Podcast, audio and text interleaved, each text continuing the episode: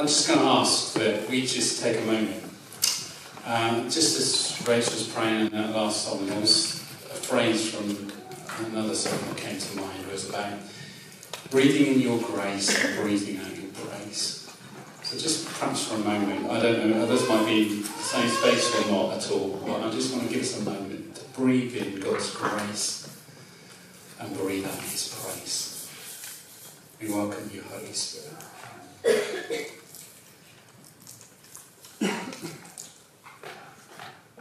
welcome you, Holy Spirit.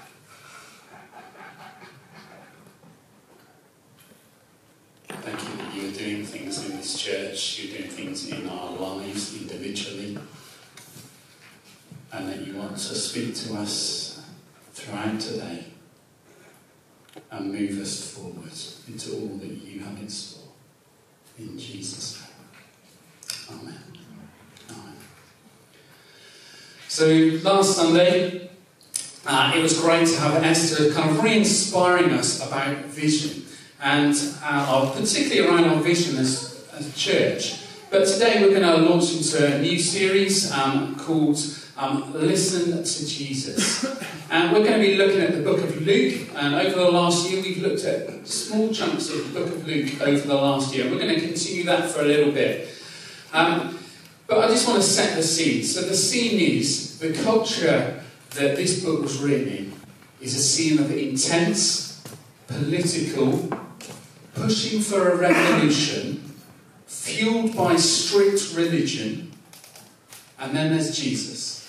Jesus is walking around in this intense situation and culture around Israel, attracting people to himself because he was totally upside down culture. That's how he did life. Jesus is demonstrating extravagant kindness. He's demonstrating supernatural healing. He's demonstrating breakthroughs in people's individual lives that has a ripple effect in communities. One life is being changed at a time. His, his disciples are following him. They're loving the buzz, to be honest. But at the same time, they're crazily in their heads and their hearts trying to work out what on earth is going on. Work out who is this rabbi that we are following. When he simply said, Come, follow me, and they dropped everything, why did they go on that journey? And we're going to jump into um, the book of Luke in Luke 9. Luke has already been gradually revealing who Jesus is. People have a lot of differing views. Jesus asked his closest disciples in verse 18 of Luke 9, Who do the crowds I am? They replied, Some say John the Baptist, others say Elijah, and still others that one of the prophets of long ago has come back to life. There's loads of differing views. But then we just go a little bit further, and Peter, one of the disciples, acknowledges that Jesus is the Messiah. Jesus warns his disciples then straight away don't tell anyone. Because the Jews in that culture are expecting a political Messiah. They're expecting the revolution is on the brink. It's going to happen. Things are going to change. The world is going to change. We're going to be top dog. Then immediately after Peter's confession, Jesus told his disciples about his death and resurrection that was looming. And that rocked them. You can see the emotional, the mental, the kind of physical journey that these disciples, these followers are going on. They're all over the place. Yet they understood that Jesus was something different. Jesus, perhaps he was king, but they hadn't understood why he had to die. It was confusing to see that heaven's vision looked like it was breaking into this earth.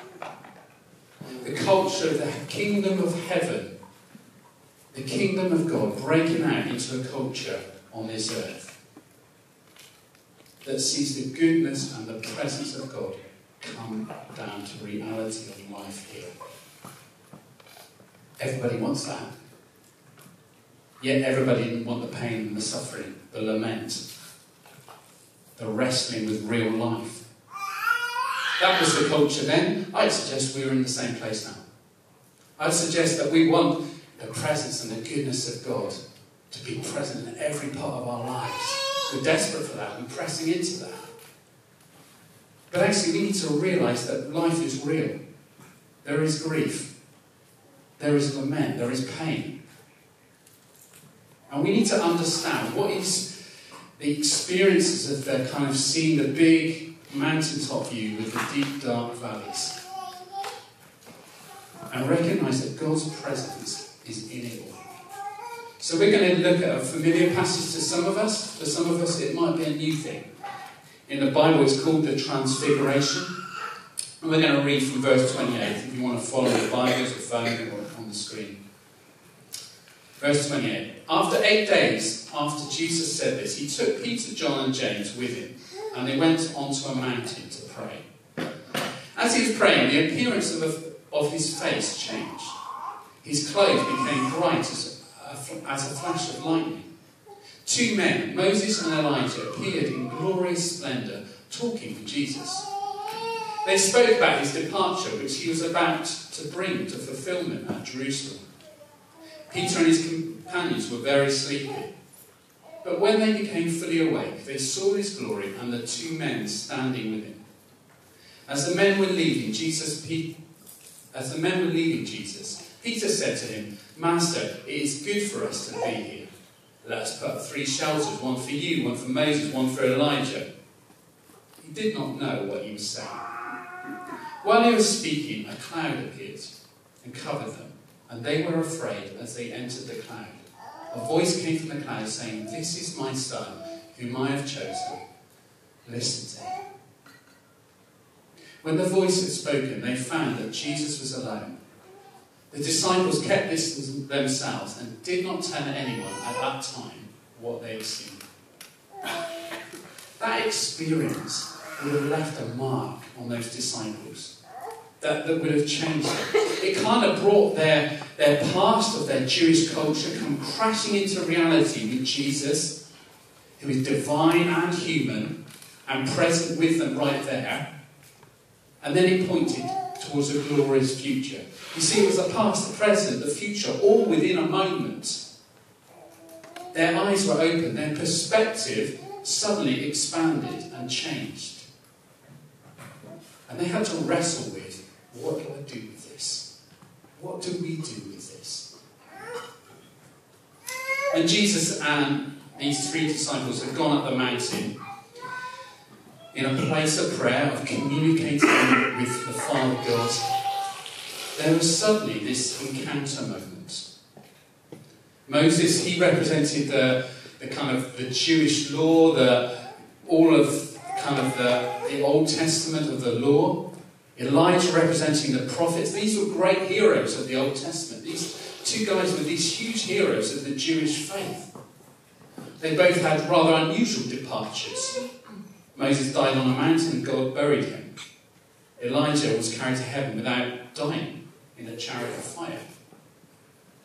And they both expected to appear at the end of time. So maybe those disciples were thinking, is this it? Is this the moment coming now?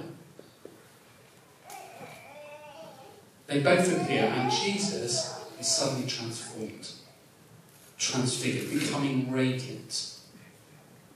It's at the point where humanity meets God. The conversation is about Jesus' departure. And then you get Peter. Practical Peter. Let's get some tents up. Yay. Perhaps we don't want this moment to end. Ever been there? In that moment of encounter with Jesus, you don't want the moment to end. You want to put your tents up. Stay there. Or perhaps not a tent. nice, comfortable hotel room would be nice. but this is not God's plan. In fact, the trial was just around the corner. Peter, James, and John would find themselves very soon in a different place that wasn't as glorious. They would find themselves in a place called Gethsemane, in a place where there wasn't glory. It was filled with sorrow.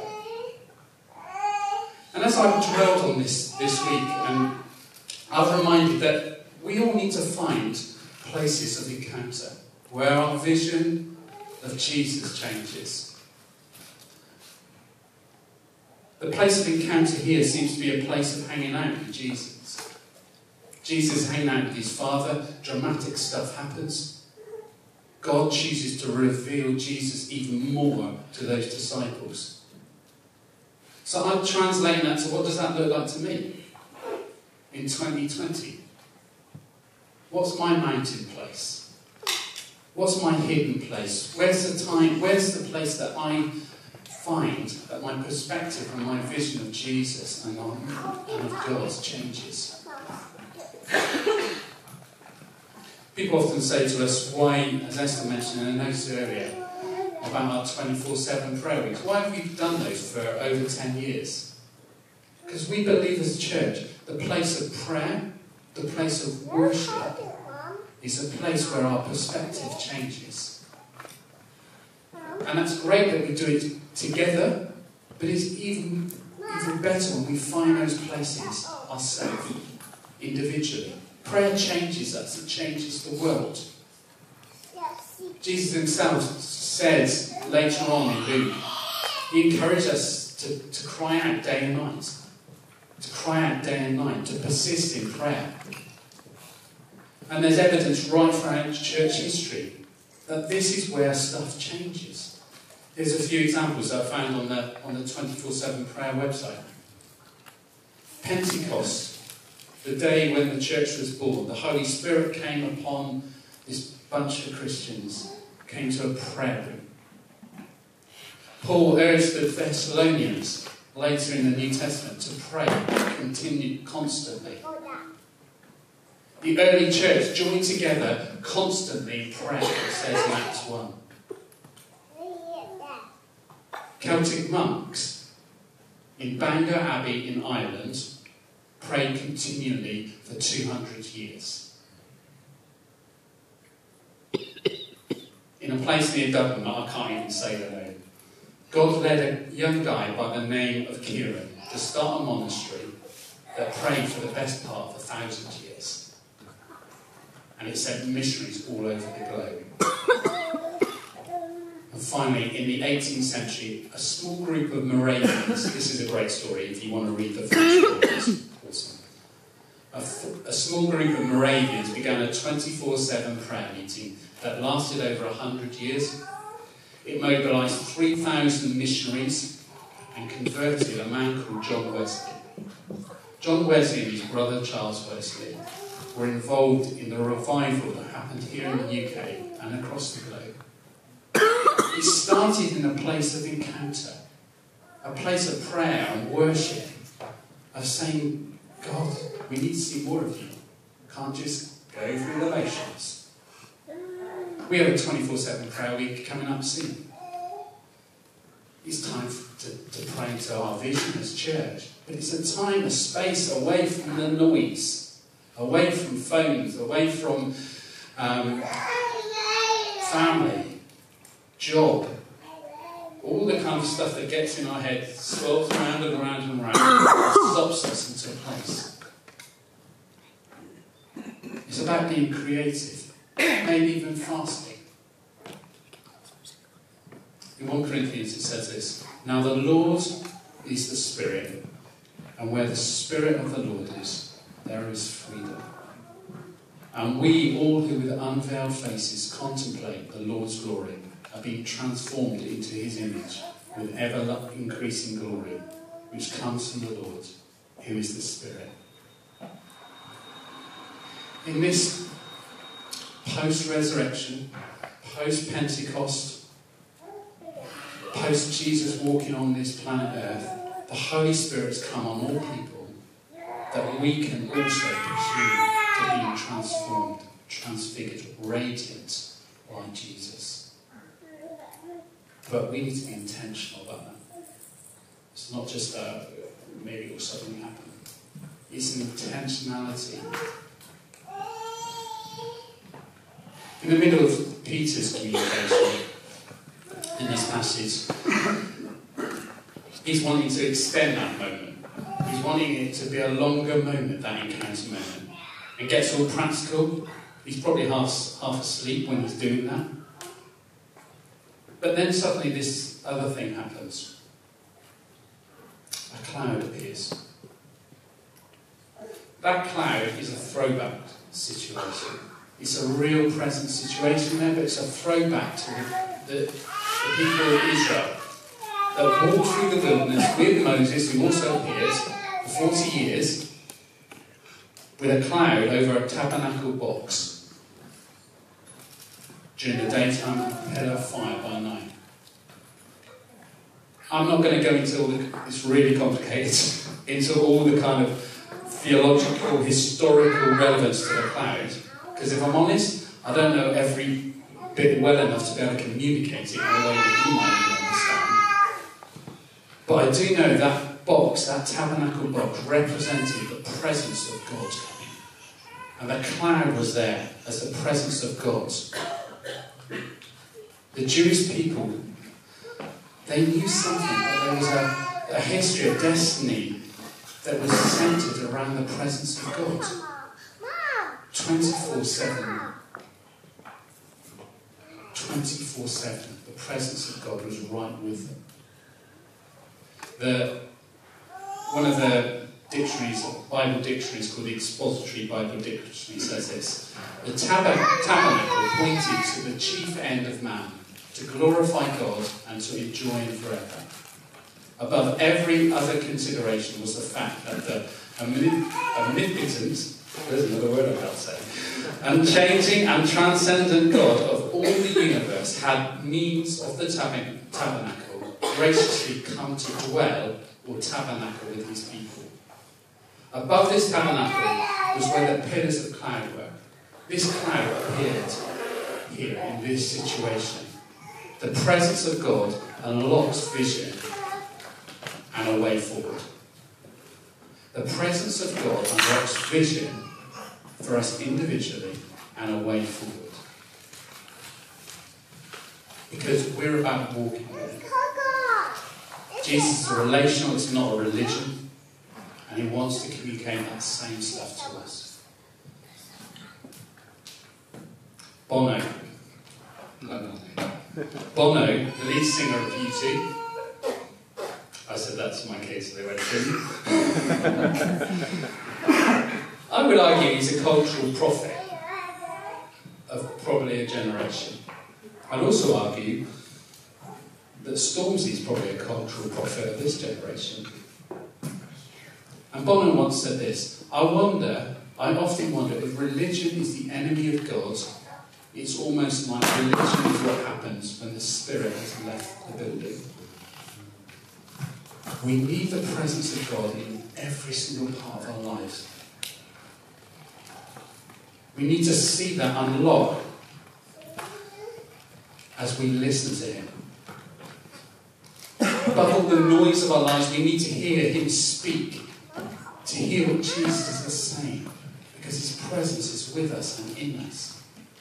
When the cloud came, the disciples were afraid. There's loads of stuff around that. Don't deny that the presence of God is not a holy presence, it is a holy presence.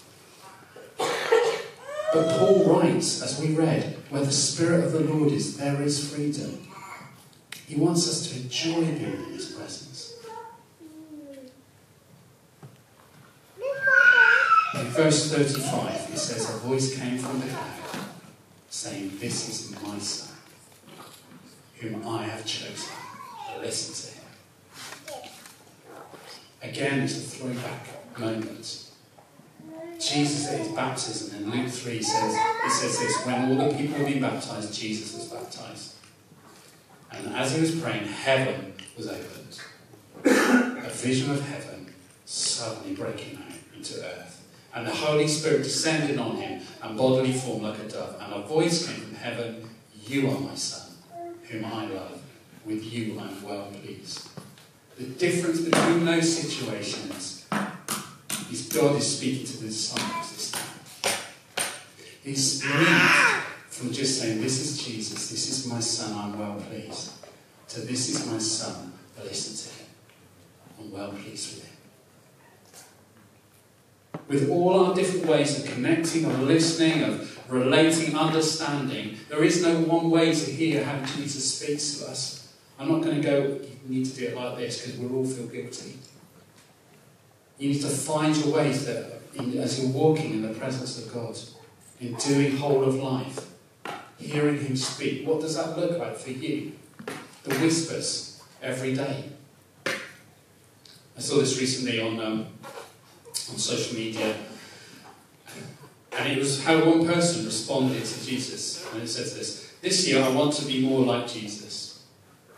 I want to hang out with those that no one else wants to hang out with. I want to upset religious people. I want to tell stories that make people think. I want to choose unpopular friends. I want to be kind, loving, and merciful. I want to take naps on those. That's that one person's hearing, seeing what Jesus is speaking to them. But I'll be honest, there, I'm aware now that I've failed in this. I'm aware that maybe I put too much on a moment of encounter without realizing that Jesus changes our perspective and our vision, sometimes in a moment, but sometimes in a process. there is obedience when our eyes are open to a bigger vision of God, and He opens up more about who He is and what He's speaking to us. The key is about intentionally walking with Jesus. And that's every season. From the mountain top to the deepest valley. In the discouragement, in the, the high moments, in the disappointments, in the grief, in the hurt, in the dullness of life. Jesus is present in every single one of those. Pete Greig once said, God is sometimes silent, but never absent. He has promised to be present even in the pain. And quoting from Scripture, nothing can ever separate us from His love. Here's two moments that I don't think I've shared them of encounter for me in the last six months. Once I was going for a walk on Stoke Park. I've only discovered it in the last years. It's nice. I was listening to some worship music and feeling quite weighed down, carrying way too much. And God broke in and reminded me He was here. His yoke is easy, His burden is light. He is here. It didn't remove the weights. I didn't feel like, but I responded. God broke in, and emotionally I was all over the shop.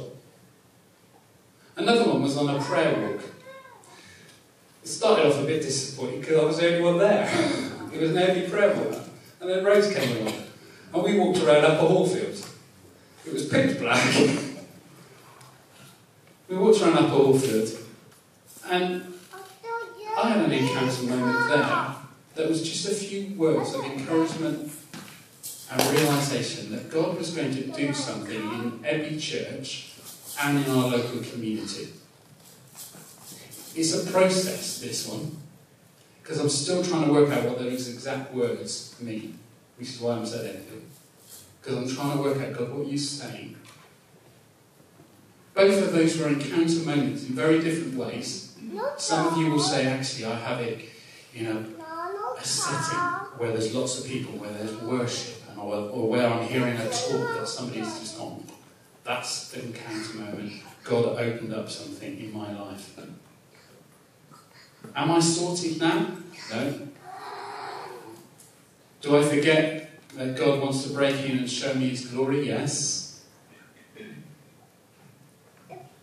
But the transfiguration encouraged those disciples by showing them that the rabbi that they were following and slowly discovering who he was was more than a rabbi. And that he was going to suffer and die soon. And for me, I'm slowly discovering a little bit more. Some encounter moments like that that I want to press into or actually open up another layer in me. The response to listening to Jesus is obedience. That's where the rubber hits the road. Walking with Jesus is not neat and tidy. If you don't, don't know Jesus here this morning, I'm not going to gloss it over and say it's a nice, easy road. It's an amazing journey. He will be right with you. He will protect you. He will stand with you when everyone else runs away. But it isn't nice, neat, and tidy. Walking with Jesus is responding to that initial call come, follow me. Martin Smith writes a load of songs we sing here. He wrote these songs and these words in a song recently. Everybody is broken. Everybody is broken and everybody breaks. But the bones will walk again. God the Master told the bones, Watch this, I'm bringing the breath of life to you, and you will come to life as I prophesy. There was a sound, and oh, a rustling. That's Ezekiel. Read that in the message version. It will blow your mind. Everybody is broken and everybody breaks. Obedience is both individual and together. We need to do this together because this is our family. But we also need to find those places uh, individually. Maybe as we share communion, God just wants to speak to you individually. So let's just take a moment. Come, Holy Spirit, will you and put jumbled words